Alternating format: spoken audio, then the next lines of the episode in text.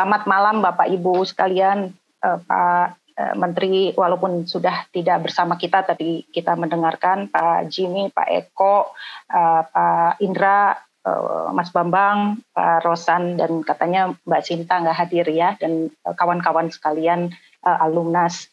Ah, jadi tadi seperti yang disampaikan kita ingin menjelaskan sebenarnya higher education khususnya di Indonesia itu sebenarnya perannya baik besar ya.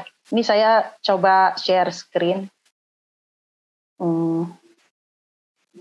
Nah, uh, terlihat ya, sudah. Oke, okay.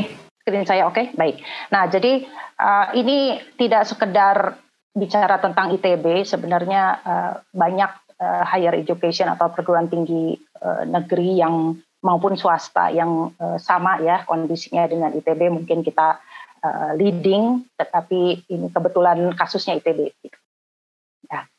Jadi seperti yang disampaikan sekarang usia kita ada 101 tahun uh, jadi logonya baru gajahnya ini uh, bentuknya 101 ya. Di buntutnya ada coronanya. Ya, jadi 100, 101 ini walaupun kita dibuntut masih ada corona tapi kita mencoba uh, terus uh, berjalan gajah ini. Nah, uh, peluang dan tantangan uh, pasca uh, pandemi tadi sudah uh, disampaikan secara komprehensif oleh pembicara-pembicara selanjutnya. Jadi, alhamdulillah beberapa slide saya ini tidak perlu saya bahas, tetapi uh, sangat sejalan dengan yang sudah disampaikan oleh Pak Menteri Pak Bambang dan uh, dari BPKN. Nah, uh, kita tahu tadi dampaknya bagaimana, saya tidak ulangi lagi. Kemudian lessons-nya, uh, khususnya termasuk di ITB ya, atau di banyak perguruan tinggi uh, yang sama yang lainnya.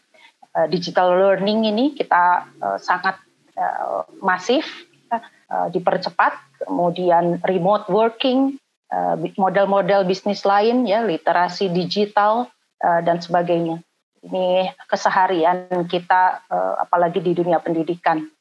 Nah, uh, lessons ini kami juga paham bahwa pentingnya resiliensi, yang mana resiliensi ini ternyata uh, kuncinya itu kita harus punya sifat sebagai inovator gitu ya. Inovasi ini sifatnya kita harus berubah, harus menjadi lebih inovatif. Nah, UMKM juga uh, tadi sejalan dengan yang disampaikan oleh para pembicara sebelumnya adalah perhatian ITB. Nah, kami uh, sejak uh, pertengahan tahun lalu bahkan tahun ini kami punya uh, 69 uh, proposal pengabdian masyarakat khusus untuk UMKM untuk di sekitar uh, Bandung, Jawa Barat dan nasional gitu ya. Jadi kami mereposition uang kami yang nggak banyak ini kami uh, arahkan kepada uh, pemulihan ekonomi uh, regional. Jadi uh, sebagai uh, misi perguruan tinggi bukan hanya meluluskan uh, mahasiswa uh, alumni-alumni keren-keren seperti Mas Do, uh, Mbak Dona, Mas Bambang, tetapi uh, kita adalah bagian dari masyarakat. Jadi uh, itu perhatian kita juga UMKM. Nah, sebenarnya uh, uh, pendidikan tinggi ini perannya cukup besar ya, tetapi uh, kita sebenarnya uh, kapasitas risetnya itu uh, masih uh, di sisi yang kiri ya yang yang lebih uh, hulu gitu. Nah, sementara dianggap bahwa aliran transformasi pengetahuan itu linier saja setelah selesai dari perguruan tinggi, kemudian uh, uh, keterapan, kemudian nanti uh, prototipe, kemudian nanti uh, di pasar. Nah, pada kenyataannya kan tidak semulus itu ya. Jadi sebenarnya aliran transformasi pengetahuan untuk menghasilkan inovasi itu acak-acakan kayak begini ya. Ada bahkan bisa dari hilir ke hulu dimulainya, kemudian bisa juga uh, ketika prototip dari industri balik lagi ke hulu dan seterusnya seperti uh, gambar di sini. Jadi sering kali uh, awam memahaminya itu linier padahal tidak sehingga harusnya uh, bisnis proses di antara seluruh pihak itu uh, uh, lebih uh, berbeda. Nah, ada di sini ada lima hal yang kami identifikasi isu-isu uh, untuk completing the loop antara uh, apa penelitian dasar sampai uh, inovasi. Uh, mungkin nanti dibaca oleh uh, Bapak Ibu sekalian, kawan-kawan uh, uh, apa uh, slide-nya ini nanti kami share kepada panitia.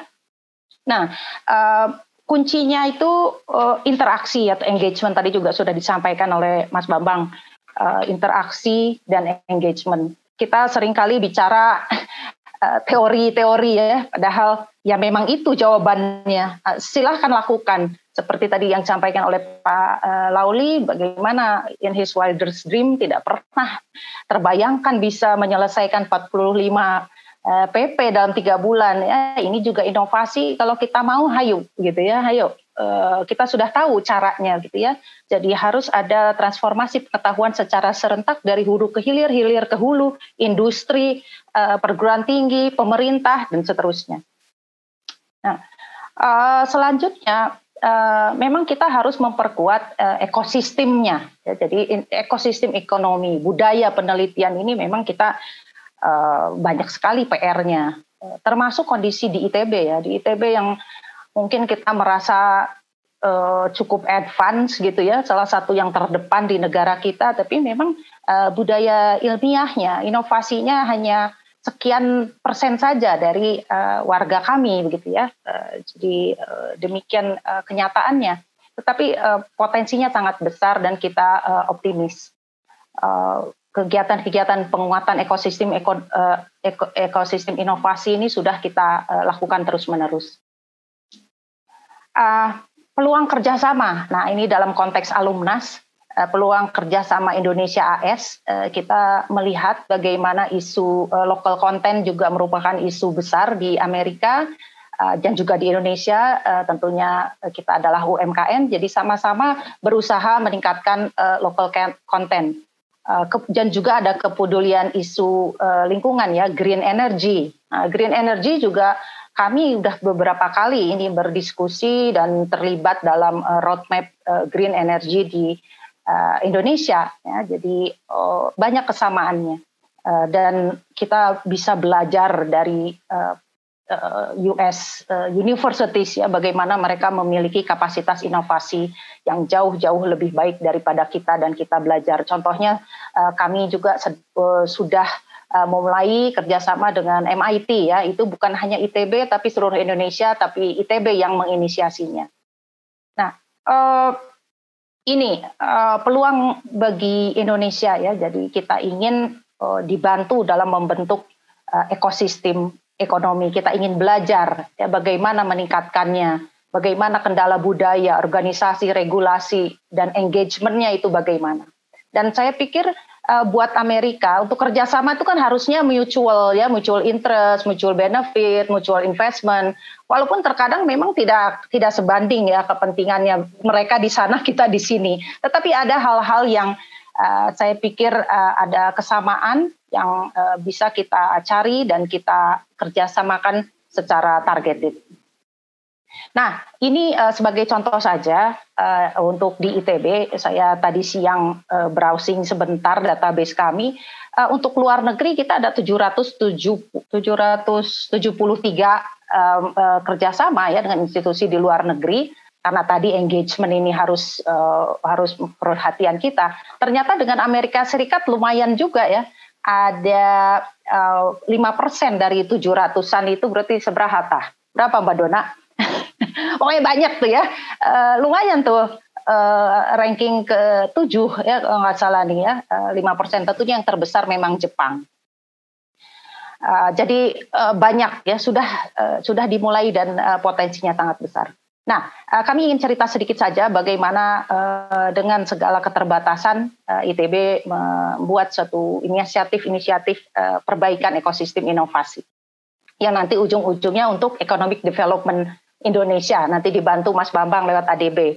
Nah, jadi ini karena ini sudah sejalan dengan cita-cita kami, uh, kami punya innovation entrepreneurship system ya uh, virtual innovation park, kemudian matchmaking antara uh, perusahaan-perusahaan dengan startup-startup di dalam kampus itu sudah berjalan beberapa tahun terakhir. Uh, tentunya masih banyak ke kekurangan, tetapi selalu ini uh, adalah salah satu dari prioritas ITB. Nah, kita tahu bahwa manajemen inovasi ini juga banyak faktor eksternalnya ya, industrinya tuh bagaimana Eh, pengalaman kami uh, antara uh, katalis itu ya katalis merah putih yang di di merupakan breakthrough ya buat Indonesia itu uh, proses rintisan joint venture dengan PT Pupuk Kujang dan Pertamina itu uh, dua tahun. Ya. Kemudian kebetulan juga di dalam tim Pupuk Kujang dan Pertamina dan ITB-nya ini chemistry-nya dapat gitu ya. Tidak semudah itu. Jadi ini adalah uh, satu-satunya mungkin ya uh, kisah sukses uh, triple helix yang ada di Indonesia. Tapi uh, ini adalah uh, good news gitu. Uh, dan juga uh, faktor pemerintah ya bagaimana sawit ini memang uh, uh, apa banyak sekali uh, potensi uh, pendapatan nasionalnya kendala-kendalanya di sini kami sudah uh, punya pengalaman. Ya nanti kalau ada kawan-kawan yang ingin uh, membantu kami atau bekerja sama uh, sandboxing di ITB seperti apa kami punya pengalaman. Kemudian strategi komersialisasi produk inovasi di ITB kami ada empat model melalui joint venturing, melalui licensing dari uh, uh, apa tuh uh, paten-paten kita, kemudian ke KSO sifatnya dengan Pertamina juga uh, itu licensing juga ada dan yang keempat melalui startup. Jadi ada empat model yang uh, kami punya pengalaman. Ah, dan juga ini yang terbaru kami membuat suatu perusahaan ya holding untuk berbagai inovasi di ITB eh, kami sebut perusahaannya adalah eh, Reka Cipta Inovasi ITB atau RII karena tidak bisa sebagai ITB kita jualan gitu ya. Jadi kami membuat perusahaan. Ini yang eh, PT RII melalui PT RII yang sahamnya dimiliki oleh ITB. Nah, ini kita punya 170-an gitu ya sampai 200 produk inovasi di ITB ini saya jualan tentunya dari yang low tech sampai yang uh, breakthrough. Nah, ini kami selalu mencari partner untuk menjualnya.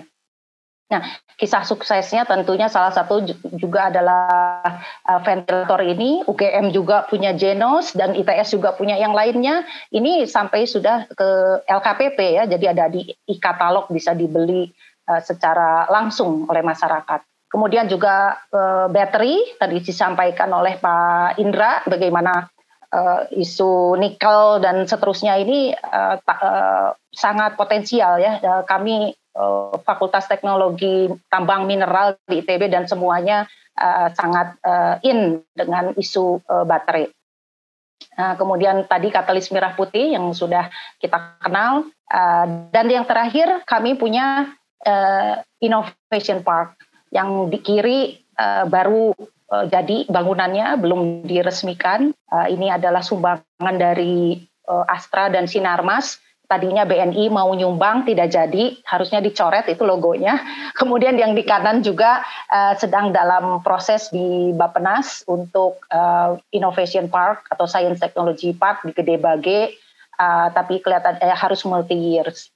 Uh, di sini perluasan kolaborasi tentunya kami pahami bagaimana kita mungkin tidak tidak banyak ya yang bisa kita ikuti semua universitas punya kekhususan kelebihan masing-masing ITB mungkin uh, berkenan untuk uh, dibantu di medical science technology, nanoteknologi, bioteknologi, electrical electric vehicles ya, baterai dan tambang-tambang mineral serta layanan-layanan konsultasi kerekayasaan. Jadi bersama ini kami mengajak uh, para alumnas mungkin yang baru lulus doktor-doktor kami uh, silakan bergabung ya ke, ke ITB minimum wage tapinya ya. Kalau di ITB itu minimum wage PNS ASN tapi percaya pada saya ya uh, eh, ITB itu wadah yang sangat-sangat menyenangkan. Usia saya umur segini saya tidak menyesal uh, apa uh, berkarya di uh, ITB gitu ya. Jadi kami mengundang uh, best talent uh, alumnas untuk uh, bergabung di ITB terima kasih Mbak Dona dan uh, Bapak Ibu sekalian Assalamualaikum warahmatullahi wabarakatuh.